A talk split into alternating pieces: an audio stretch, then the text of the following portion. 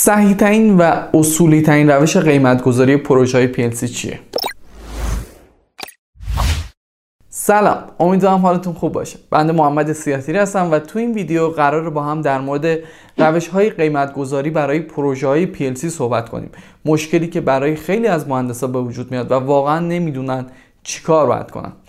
توی ویدیوی بعدی هم براتون نکات طلایی رو میگم که میتونید باشون خیلی راحت اولین پروژهتون رو اوکی کنید. پس حتما ما رو دنبال کنید تا ویدیوهای بعدی رو از دست ندید. بریم سراغ موضوع. مسئله قیمت گذاری یکی از بزرگترین چالش‌ها برای کسایی هست که اولین بار میخوان پروژه بگن. معمولا تو این حالت دو تا اتفاق میفته.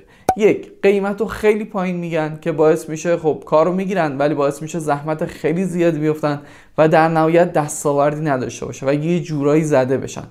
مسئله دوم میشه اینکه قیمت رو خیلی بالا میگن، یعنی قیمت رو پرت میگن. خب اینم باز خوب نیست و باعث میشه پروژه رو از دست بدن و عملا به نحوی از بازار حذف بشن. حواستون باشه پروژه اول خیلی مهمه، چون معمولا پروژه اول به راحتی به دست نمیاد. برای همین باید حتما طوری قیمت گذاری کنید که این پروژه اول براتون اوکی بشه. قبل از اینکه بخوام براتون بگم که کدوم روش بهترین روش برای قیمت گذاری، اجازه بدید نگاهی به روش‌های قیمت گذاری کنیم که دوستان توی بازار انجام میدن، چون یه دید خوبی بهمون میده. اولین روش قیمت گذاری بر اساس تعداد آی او هست. آی او یعنی input output، یعنی قیمت گذاری بر اساس تعداد ورودی و خروجمون. خب این روش برای خیلی سال پیش بود، اون موقع خیلی متداول بود، ولی الان دیگه واقعا استفاده نمیشه. مشکلش چیه؟ مشکلش اینه که به مرور زمان پروژه های صنعتی به سمت برنامه نویسی پیچیده رفتن. خب چرا ما میگیم خوب نیست؟ به خاطر اینکه بعضی مواقع پروژه‌ای به پست شما میخوره که تعداد آی اوش بالاست، ولی خود برنامه‌نویسی خیلی ساده است. اگر بر اساس تعداد آی او قیمت گذاری کنید، اینجا خب قیمت رو خیلی بالا میگید، یعنی قیمتی که گفتید فراتر از قیمت واقعی. خیلی از مواقع هم پیش میاد که تعداد آی او خیلی کمه، ولی برنامه‌ای که باید براش نوشته بشه خیلی زمانبر و پیچیده است. اینجا هم باعث میشه که قیمت رو پایین‌تر از قیمت واقعی بگید و عملاً بابت زحمتی که می‌کشید دستمزدی دریافت نکنید. این روش نادرسته. روش دیگه قیمت گذاری بر اساس تجهیزات هست. این هم یکی از اون روش‌های عجیب غریبی که اصلا مشخص نیست از کجا اومده. به چه صورته؟ به این صورت که شما میرید توی پروژه و میبینید مثلا تجهیزات کارفرمای شما تجهیزات سطح بالا است و بر اساس اونها قیمت بالا میدید. خب قطعا این اشتباهه، به خاطر اینکه خیلی از پروژه ها هستن که درست تجهیزات سطح بالاست، ولی خب پروژه یه قسمت کوچیک از کل پروژه است یا حتی خود پروژه کوچیکه. پس اینجا شما بر اساس تجهیزات گرون قیمت قیمت بالا میدید و پروژه رو از دست میدید. و حتی عکسش هم اتفاق میفته، یه موقع میرید و مثلا حتی یک پروژه پی ال سی لوگوه و میگه خب لوگوه دیگه قیمت پایین میدید، ولی وقتی میرید و پروژه انجام میدید میبینید که خیلی ازتون زمان میگیره و عملا قیمت رو خیلی پایین گفتید. پس این روش هم قطعا نادرسته. روش بعدی معادل سازی با پروژه های مشابه. خب این روش هم نادرسته، به خاطر اینکه اولا توی بحث پی ال سی واقعا خیلی کم پیش میاد پروژه ها شبیه هم باشن. حتی اگر هم شبیه باشن توی عمل تفاوتایی هست. این یکی از بزرگترین مشکلاتش. مشکل بعدی که به خصوص توی ایران هست اینکه ما اینجا فاکتور زمان و قیمت خیلی تاثیرگذاره، به خاطر اینکه در طول زمان ما تورم رو داریم، دستمزد نیروی کار رو داریم، خود تجهیزات دارن قیمتشون تغییر میکنن، چون خیلی از پروژه ها شما باید خودتون تجهیز هم بخرید. به خاطر همین روش هم قطعا نادرسته و بزرگترین مشکلش هم اینه که پروژه مشابه رو واقعا نمیتونید پیدا کنید.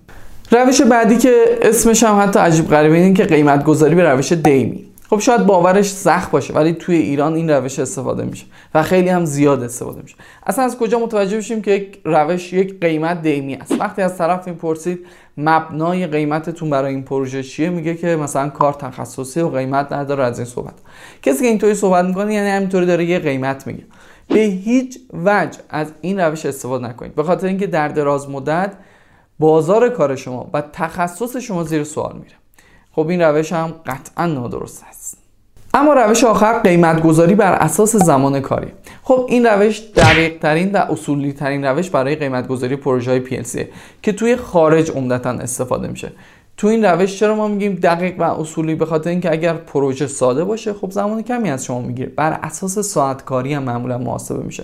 و اگر پروژه سنگین باشه زمان بیشتری از شما میگیره و شما هم دستمزدتون میگیرید.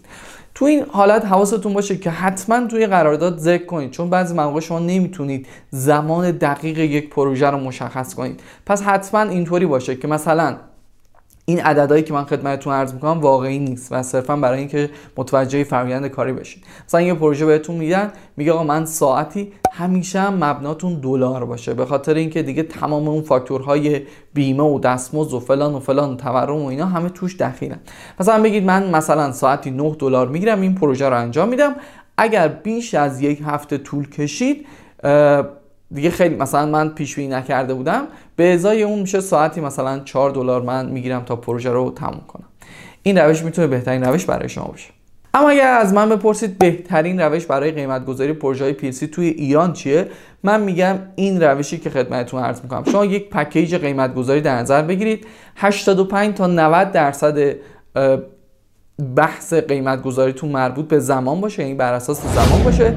حالا اون آخرش ده درصد تا پانزده درصدش هم همین فاکتورایی باشه که خدمتتون عرض کردم و گفتم نادرسته، چون که بازار ایران یه خورده خاصه و هیچ وقت طبق توابع بازارهای خارجی پیش نمیره. اینو بر حسب تجربه خدمتتون عرض کردم که بتونید پروژهاتون رو اوکی کنید و امیدوارم که همیشه پروژه برای انجام دادن داشته باشید. در پایین ازتون میخوام تو قسمت نظرات حتما بهم بگید که اولین پروژه‌ای که گرفتید چی بوده و چقدر دستمزد گرفتید. و این ویدیو هم اگر فکر میکنید برای دوستانتون که به پی ال سی علاقه‌منده مفید میتونه باشه براشون ارسال کنید.